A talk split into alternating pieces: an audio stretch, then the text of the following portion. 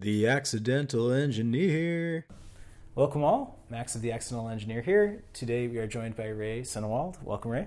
Thanks, Max. It's great to have you. Uh, I guess I'll let you introduce yourself. I, the topic that I'd like for us to discuss today is about continuous integration and DevOps in software and businesses. Uh, a topic near and dear to your heart and my heart too. but hopefully for many others. hopefully, for our audience that don't know you though, do you mind introducing who you are, what you're up to? Yeah, sure. So uh, my name is Ray. I work at Box uh, as a senior software engineer, but specifically with build and release, uh, the build and release team for applications engineering. So my team helps manage a lot of the different uh, infrastructure, tools, automation, all that kind of good stuff that's uh, involved for building our products uh, as well as releasing them and uh, testing them and all the kind of stuff that happens in between.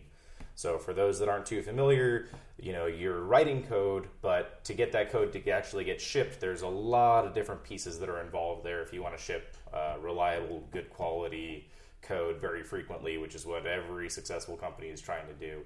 Um, so in a nutshell, that's kind of what I what I do right now. Uh, a topic common to all of our episodes on the Accidental Engineer is asking our guests about how you got into software engineering. How did you get into software engineering? Yeah, sure. So um, I kind of always liked computers growing up. Um, and when I was in college, uh, I had gotten my first tech job as like a desktop support, and uh, I really wasn't sure what I wanted to major in. And uh, through through a friend of mine, had recommended information systems, and that was kind of a logical path for me at the time. I didn't really know what I wanted to do. I dabbled in HTML when I was really really young and um, got a degree in information systems and then was looking to be a systems administrator. And through happenstance at the company that i was at there was no opportunities for systems administrators but there was an opportunity for a build engineer. Um, i had dabbled a little bit in coding at that time had no idea what a build engineer was did not know anything about the software development lifecycle or anything like that. Um, but the hiring manager knew me and uh, had recommended me for the position. I applied for it uh, got hired for it, and then uh, figured out very quickly what a unit test was, what an end-to-end test was, and uh, it was a big learning curve. But uh, kind of went through the reins there, and uh, eventually managed a team uh, at that company. built built out the team, managed the team. We handled basically what you would call engineering tools, productivity engineering, build and release. There's so many different names for these kind of teams um, and then um, had transitioned to my new position now, uh, no longer being a manager, back to an IC route, uh, but doing the same kind of work. Mm-hmm. Fair enough. For drawing a concrete, I guess, metaphor between what the types of teams you've worked on in software engineering companies looks like, and maybe what our a layperson who hasn't worked at a software company, uh, what is build and release like? What why is why is this such a big deal, deserving of its own team?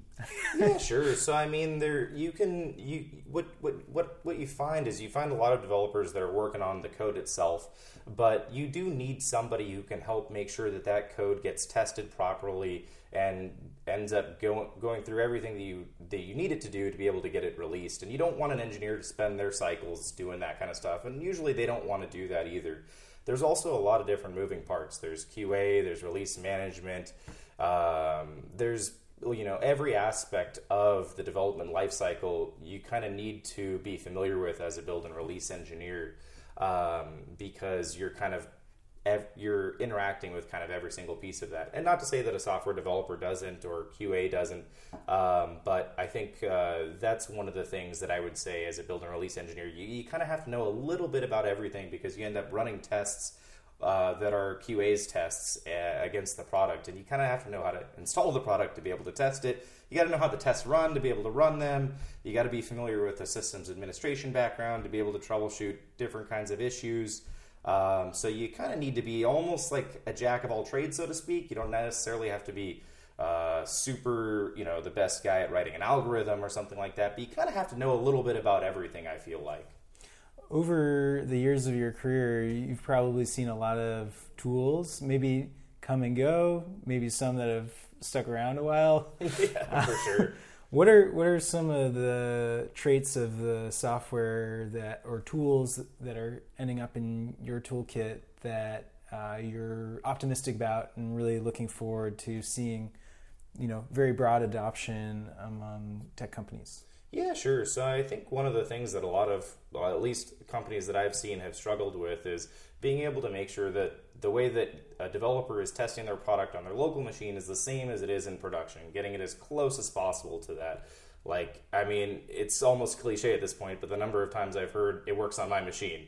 And it's like, oh man, whatever we can do to, to try to get rid of that. So, I mean, uh, I recall, I mean, it's been probably five years now, going to different conferences and hearing all this talk about Docker. I had no idea what it was at the time. And I'm like, this must be important. It's like at every single talk, uh, somebody is bringing up this term, and I had never really heard much about containers or anything like that. Um, but once I started using it at our organization, I realized, oh my gosh, like this is awesome. No longer do I have to worry about installing Python on these different VMs or Ruby or anything like that. I can embed it with my applications code, and then if I run it in that container on my machine, it's going to work the same theoretically everywhere else, so long as uh, the container engine's written properly and you've actually put all your dependencies in there properly. Uh, so that's the one that has gotten me probably the most excited out of any tool that I've seen or any uh, piece of technology that I've seen for a while. Um, beyond that, I think anything that can help you get your configuration in code is something that was always awesome to me. So it used to be Puppet. Uh, that was pretty cool uh, back when I didn't know anything else. And then I think not because of the tool itself, just because we didn't know what we were doing. Um, kind of ran ourselves into a wall, didn't do things too well, and then uh, found other tools that could do the same kind of thing, but a little bit uh, a little bit easier. So now other tools like Ansible are things that we've begun to adopt. Uh, that one's pretty awesome to me. Support's getting better and better. So my team handles Mac OS, Windows, and Linux. Um, our company builds products for all the different platforms. Um, and so Ansible is a tool that can support all of those platforms to have all of your dependencies that you need on VMs uh, into code, which is which is pretty nice. Uh, one other thing I'll touch upon as well is people might be a little bit confused if they're familiar with the technology. Like, well, why would you install dependencies directly on a VM if you just talked about a container, which can get rid of that? Uh, the unfortunate reality is doing builds for iOS and for desktop applications, you kind of need the actual desktop operating system uh, to be able to to do those kinds of things. I don't know of a way of doing Xcode builds in Docker yet, or uh, uh, MS build, or anything like that. Sure, sure. Yeah, no, I think the backstory for a lot of our audience that might be missing is the storied history of virtualization. And this includes stuff like the invention of Java, for example. Java being a programming language that uh, builds code to be ran by a virtual machine on top of a operating system, right. which is on top of hardware. Right. Um, so Java, in a sense, is or the JVM, in a sense, is a, I guess it is a virtual machine, Java virtual right, machine, right. but it's it's not quite the same as Docker in that um, it, it doesn't virtualize as completely what the what the runtime environment is of your software. So right, I yeah, Docker. I guess it got announced or invented in a lightning talk. At, oh, really? at a yeah, there was a PyCon, uh, the Python conference where uh, the the speaker uh, who ended up becoming the CTO of Docker the business uh, demoed this uh, technology uh, running a Docker container in a lightning talk, which is supposed to be under five minutes. I couldn't imagine seeing that and trying to understand everything that's going on under the hood in that. I'll I'll try to dig up a, a link to that video on YouTube because I'm sure it's there and add it on the show notes. But nice. It's pretty mind blowing to think about the backstory of the tools you're just describing. For our audience that might not know about maybe the the difference between what Puppet, Ansible, etc. these tools are that you describe, uh, having used in the past and using currently. What's what's kind of the distinction between those tools? Why why might somebody use one of those tools today that they might uh, have used a different one previously? Yeah, sure. So I think one of the reasons why you might use some of the different tools, well, I guess it comes down to probably what's the most heavily adopted and what's kind of the easiest to use. So right now, when you compare certain tools uh, such as like uh, Puppet and Ansible, I think it comes down to the, just the support they have, the kind of ecosystem, what other people have adopted, and I think when you're working in, uh, especially a build and release role, and probably if you're working in any developer role specifically, I would imagine JavaScript more than anything. Libraries and things are changing so fast, and so you want to stay on top of like what other people are working on. You don't want to work on a deprecated product. Um, I haven't really used Puppet in quite a while, mainly because we just found that we could write all of our configuration in less amount of lines in Ansible, and so it was just easier for us to manage. Uh, if you could do the same code in less amount of lines and it's more readable, um, it's just going to be easier to manage. So uh, that's why we had transitioned to that. Um, I think so. From the perspective of a user, if you're going to try to uh, encapsulate all of your dependencies or be able to manage all of your dependencies, you want to try to find the simplest tool for the job. I mean, even beyond that, you're probably just trying to do that no matter what kind of software you're trying to write. Um, and so there's different ways to solve that. And uh, in the end, I think the important piece is just making sure that your environment when you're deving is the same as your CI environment, the same as your QA environment, staging, production. So whatever tool can really help you do that is probably the best tool for the job. Um, and that's kind of the craze around containers. Uh, is because it's an easy way to do that. You can encapsulate your your code as well as all of the dependencies for your code, stuff that you would normally install on your actual computer itself, can be installed on this image, and then that image can be shared across all these different computers. So if you needed to update a version of Python or add a new dependency, um, you're more than likely going to be able to push it to that image, and as long as everybody has that image, it's going to be the same on everybody's computer. You mentioned that there are certain software environments or or destinations where you guys are building software to be run that are not amenable to being containerized or dockerized. For example, iOS or uh, desktop environments. Uh, mimicking those environments isn't enough for, I guess, guaranteeing the quality of your software. Uh, any any nasty war stories about the the disjunction between someone what works on someone's laptop and what doesn't work on oh, a customer's man. laptop? I mean, just uh, I, I've been in positions before where all of the VMs that we managed in CI were like manually modified, and so nobody knew what was installed on any of those things. And uh, I mean, just when you've got a release that's ready to go out and you don't have an environment that you can really rely on um, and you've got a lot of people breathing down your throat, it can be it can be very very um, interesting to say the least to make sure they do everything right. But I can't think of anything off the top of my head that stands out as like uh, a big specific issue more than anything else. Just like the just the teeth grinding you do when you're solving the same problem over and over. You're like, oh, this environment's out of sync with this environment. Okay, yum install this. Okay, yum install this. All right, build this, build this. Then you're like, all right, cool, it's everything's in sync, we're good, and then developer updates a new dependency, and then the VM gets out of sync again. You're like, no. um, so I'd say uh, more than anything else, uh, uh, like I said, for for me going through not knowing anything with software development, I learned kind of the hard way with uh, with different things. And so I inherited a, a, build environment at my first build, build engineering position where everything was manually modified. And so I was like, there's got to be a better way to do this. Like, I can't imagine everybody out there is just doing things through the UI and clicking around to get VMs to be cloned and things like that. So I think just because of necessity, I had uh, figured out or started looking online for other people who have solved it. Uh, one thing I should definitely mention is I think. Um, what's important for anybody who's working in software, and I guess it can relate to anywhere in life, is like try to see if somebody else has solved your problem. More than likely, if you Google it, somebody has solved your problem. And if somebody hasn't solved your problem, I would imagine you probably didn't search for it correctly. As a, I mean, don't get me wrong. If yeah. you're, you know, creating some brand new algorithm that hasn't been invented yet for compression or something like that, sure, maybe you're not going to be able to find that online. But trying to integrate, at least for my job, trying to integrate Jenkins with something like or Git and Jira, somebody's probably already solved it, and you may think that you could do it better writing it yourself, um, but uh, it can be difficult as well. Fair enough. Fair enough. Speaking of Jenkins, the very popular open source uh, CI runner, uh, what do you what do you think the future of Jenkins is? Like there there are alternatives. There there are third party uh, vendors you can pay. Uh, who offer a web UI similar to Jenkins. Um, but uh, I'm curious. I'm curious what you, what you think might be the future when it comes to test runners and uh, CI hosting.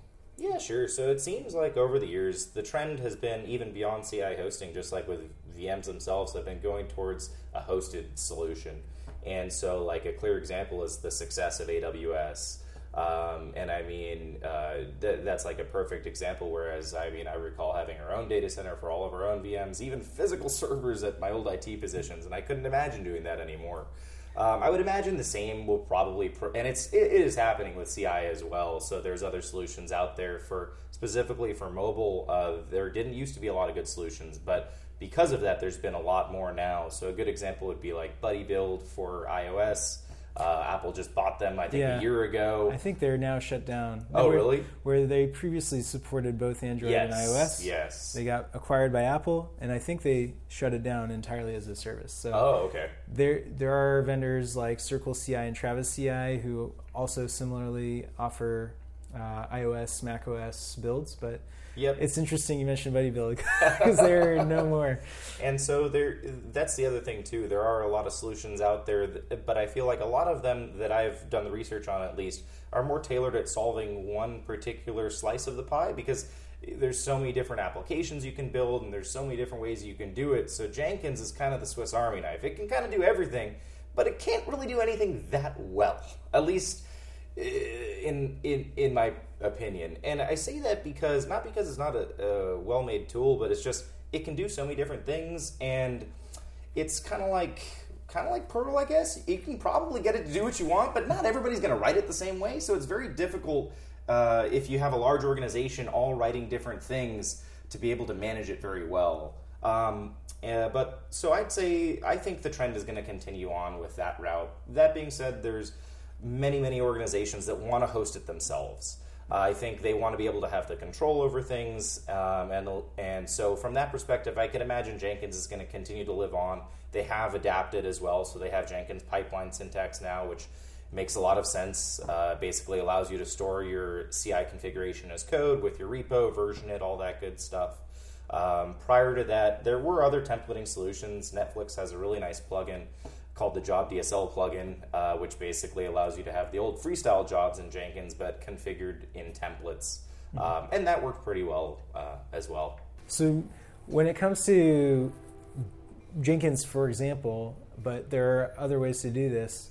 How does Jenkins cope with the fact that your builds might not be on uh, what Jenkins calls a Jenkins slave? Like, what if you need to drive builds on another system? Like, let's say you uh, use you have Jenkins on AWS and you want to run builds on Azure or or on Google Cloud. Like, is there is there uh, a big leap that exists between using a self-hosted Jenkins and driving builds on some other hosting provider or build so target? It's a good question, actually. Um, so Jenkins has a hosted solution as well.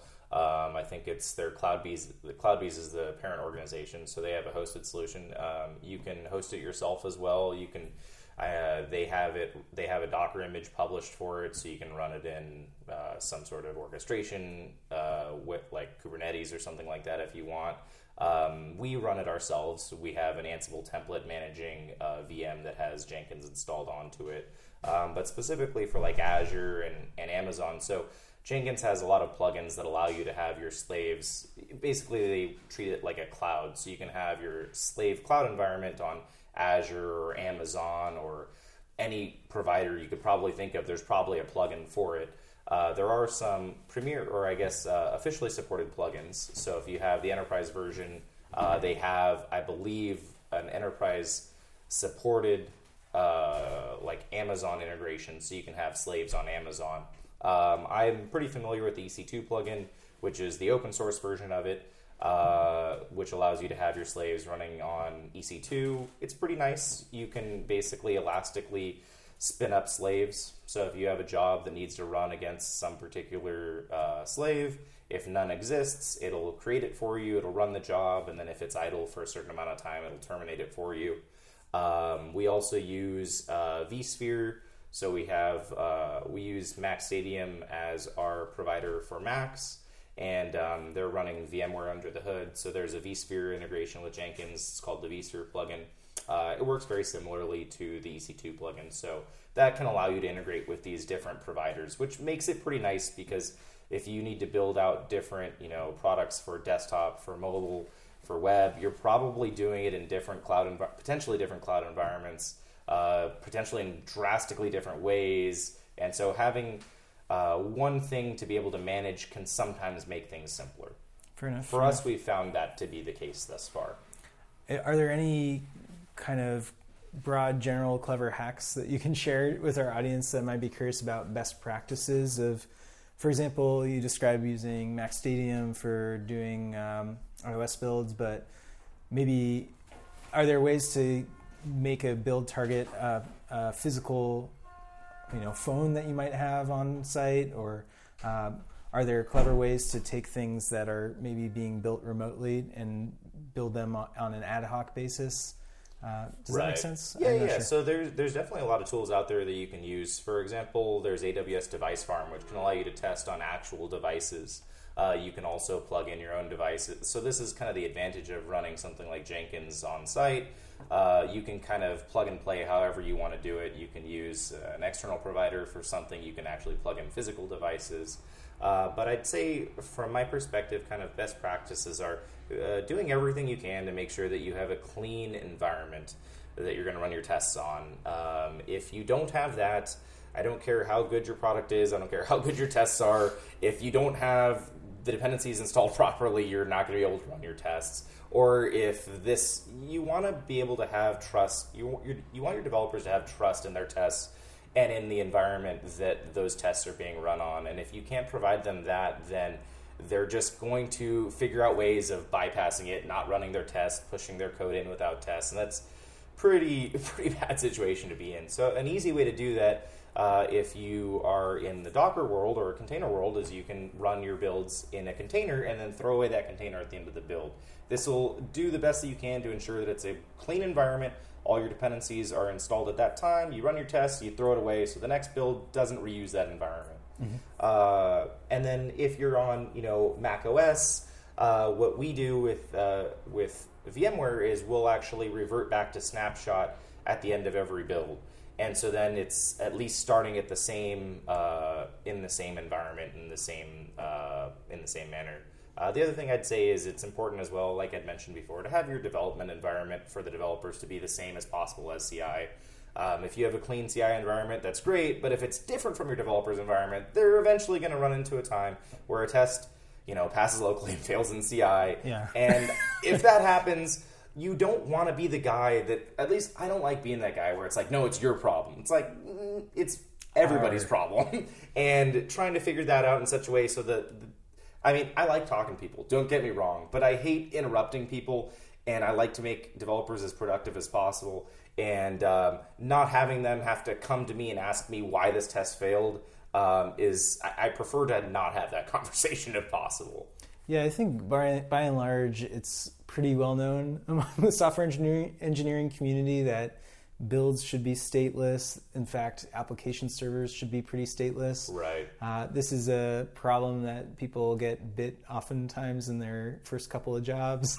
For Uh, sure. Are there techniques or ways to help prevent builds from becoming stateful? Like, is there is there? I guess that happens naturally if you reset the build state after every build.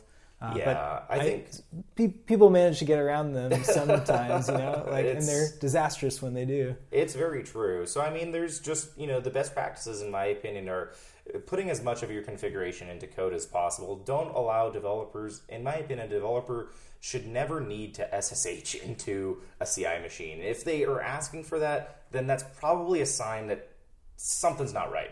They shouldn't. I mean, it's not that the occasionally a developer may need to troubleshoot something, but if that's a frequent ask or something like that, they should have an environment that they could reproduce it in much easier than going to CI. Um, but uh, so hopefully that answers your question. One one of the it does one of the things that I've observed about build configuration as code is that the build configuration as code becomes code itself and quite complicated sometimes. And so, uh, engineer you might be helping with their build, sees their build fail on production, uh, not on production, excuse me, but on the build server. And sometimes the build configuration as code is so complicated, it's hard to interpret how to reproduce the build locally. Right. So that they can start really grilling what so you bring up a good example or a, a good point as well. So i mean i've uh, and this kind of comes back to jenkins being able to you can kind of do it anyway and with jenkins pipeline being so new it's even hard to see good examples of complex pipelines. Um, i feel like what, what i find that works the best is trying to keep your pipeline as simple as possible. And if you're using jenkins pipeline use declarative uh, as much as possible. Declarative is basically using their domain specific language and trying and and they're trying to guide you to write it a certain way to make it easier for other people to understand. I think an anti pattern is if you are generating a build and you're doing like all these different calls, let's say it's a Windows build and you're doing all these different batch calls and you're setting environment variables and doing all of these things, throw that into an actual build script that you can run on your local machine as a developer, and then call that same build script in CI. Maybe you need to do some things differently, add a flag like for dash CI or something like that. But it's important that you can run that same script on your local machine and produce the same output so that you can diagnose issues. Um, uh, as much as possible, you should never have your build only be able to ever be built in CI. Um, I've seen it many, many times. I've troubleshot them more times than I'd like to admit. And um, it, it's interesting to me because I feel like whoever worked on that, they probably had to try to get it working on their local machine first, and they actually did more work uh, for somebody else down the road by not putting that into just one script that they can actually execute themselves. So Ray, you've held both individual contributor roles and management roles. Uh, what's kind of what's kind of the difference, and, and when you've made the change from one to the other, what was kind of your thought process and yeah, how did how have you ended up back as an individual contributor, and what are you Yeah, sure. what are you enjoying about it? sure. So when I was younger, um, I didn't really know that there were two paths. Um, I, uh, I just never was educated on that, to be honest. So I thought that the natural progression from for an engineer was to go into management. I didn't realize that there was even an IC path. And so very early on, I saw that I had an opportunity to grow into management and um, didn't think twice about it because I didn't really realize that there was any other way to go. And it wasn't until I got a little bit older that I had realized that actually there are two separate paths. Some companies make it more apparent than other companies, I feel like. Um, but hopefully, at any company that somebody's working at, specifically for a software engineer, there should be those two separate paths, and you can get, uh, you know, the same kind of enjoyment and success in either path. Um, and there's just you know different pains, different stresses that are associated with each. Um, and I feel like uh, as a manager, uh, at least from my perspective, my focus was on making my team as productive as possible and making sure that they weren't blocked, that they were happy, and that we were you know doing everything that we want to do. But I think most importantly, we were just having fun. That was when we were the most productive. Um, and kind of letting it be as much of a democracy as possible, not micromanaging.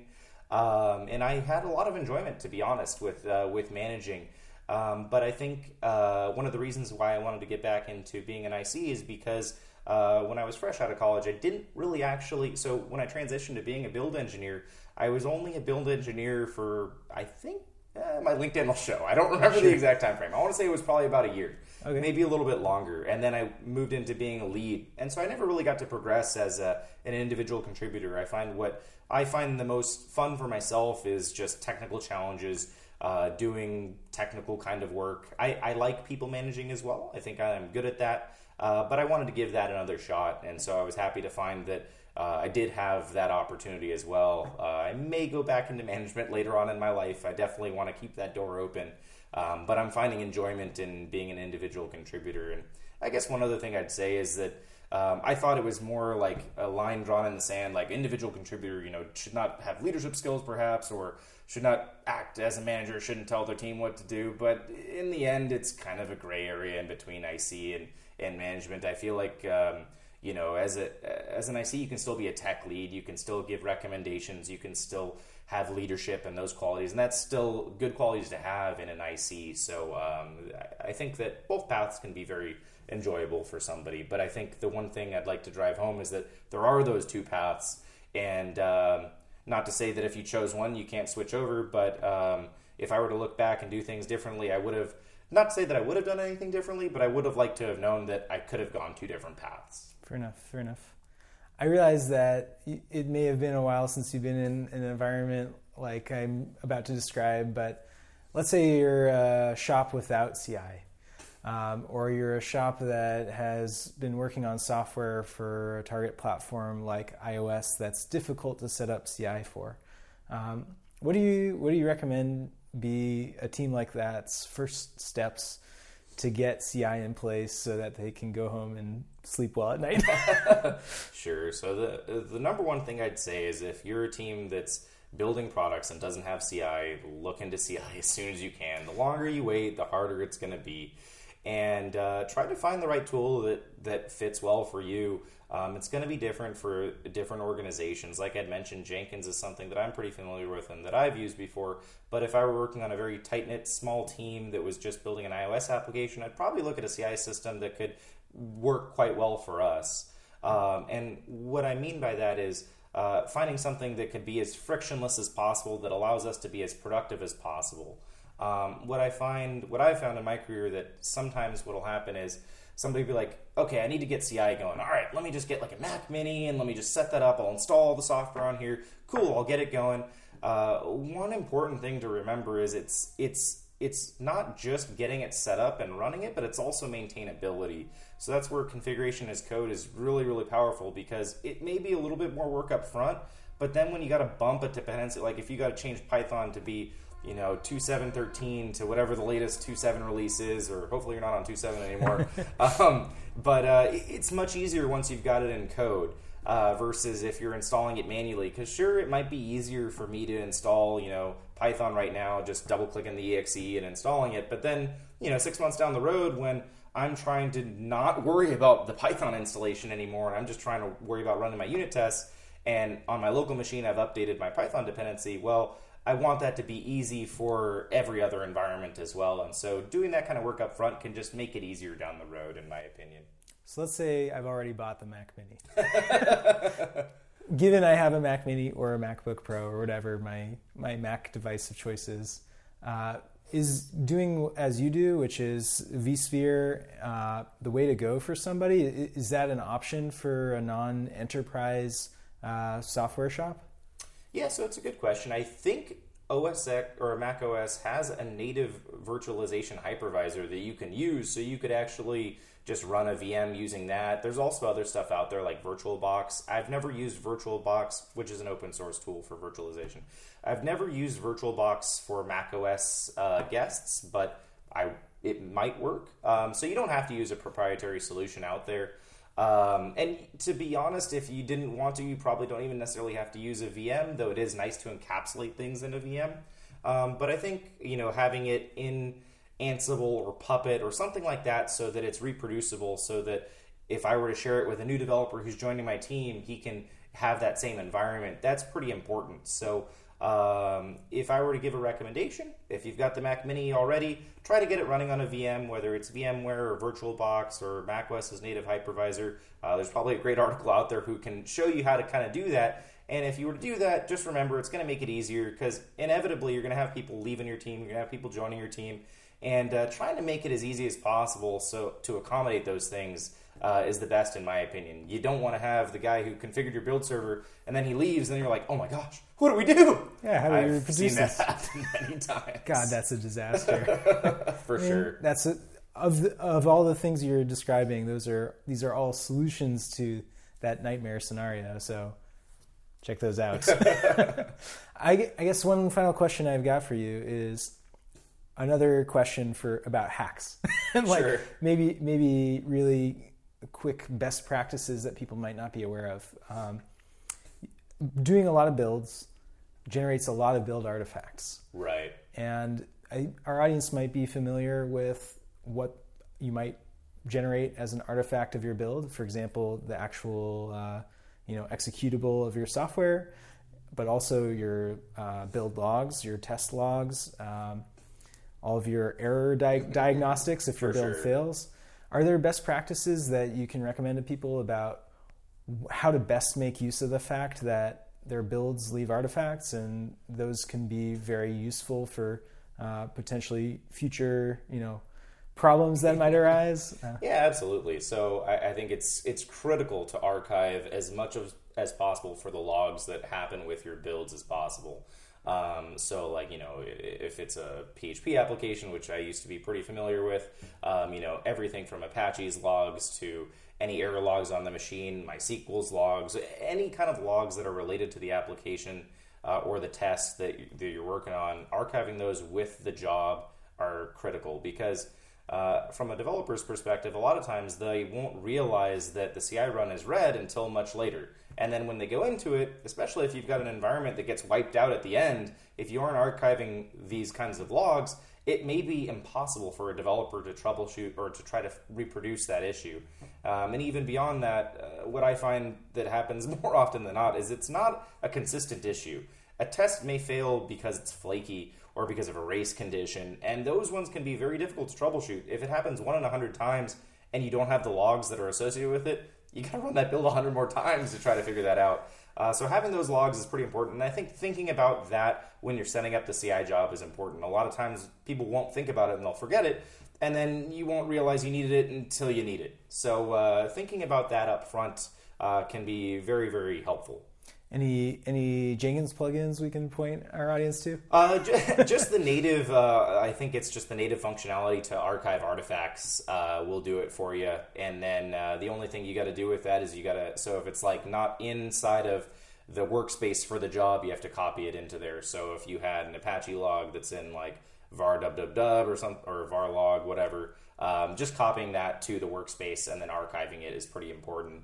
Uh, what we used to do as well is we truncate all the logs at the beginning of the run if our environments weren't being reset every run so that we weren't getting like we did have a time where the logs weren't getting truncated. And so all of a sudden you'd have a log that was like you know a 500 meg file and it was hard to tell what was the actual error in this run because you're matching up timestamps. So making sure that the log is just for this build is also pretty helpful Fair enough. um, but the native functionality in Jenkins will allow you to archive it. Um, all you got to do is, if you're in Jenkins pipeline, I think the the DSL is just uh, ar- archive artifacts.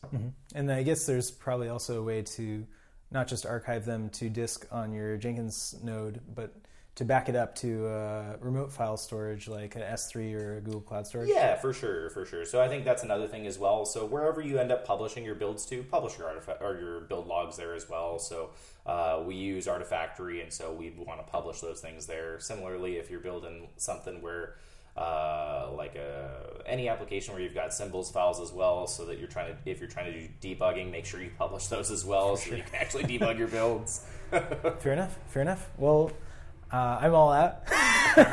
Ray, thank you for coming on. yeah, thanks for having me, man. For more, visit us on iTunes or our website at theaccidentalengineer.com.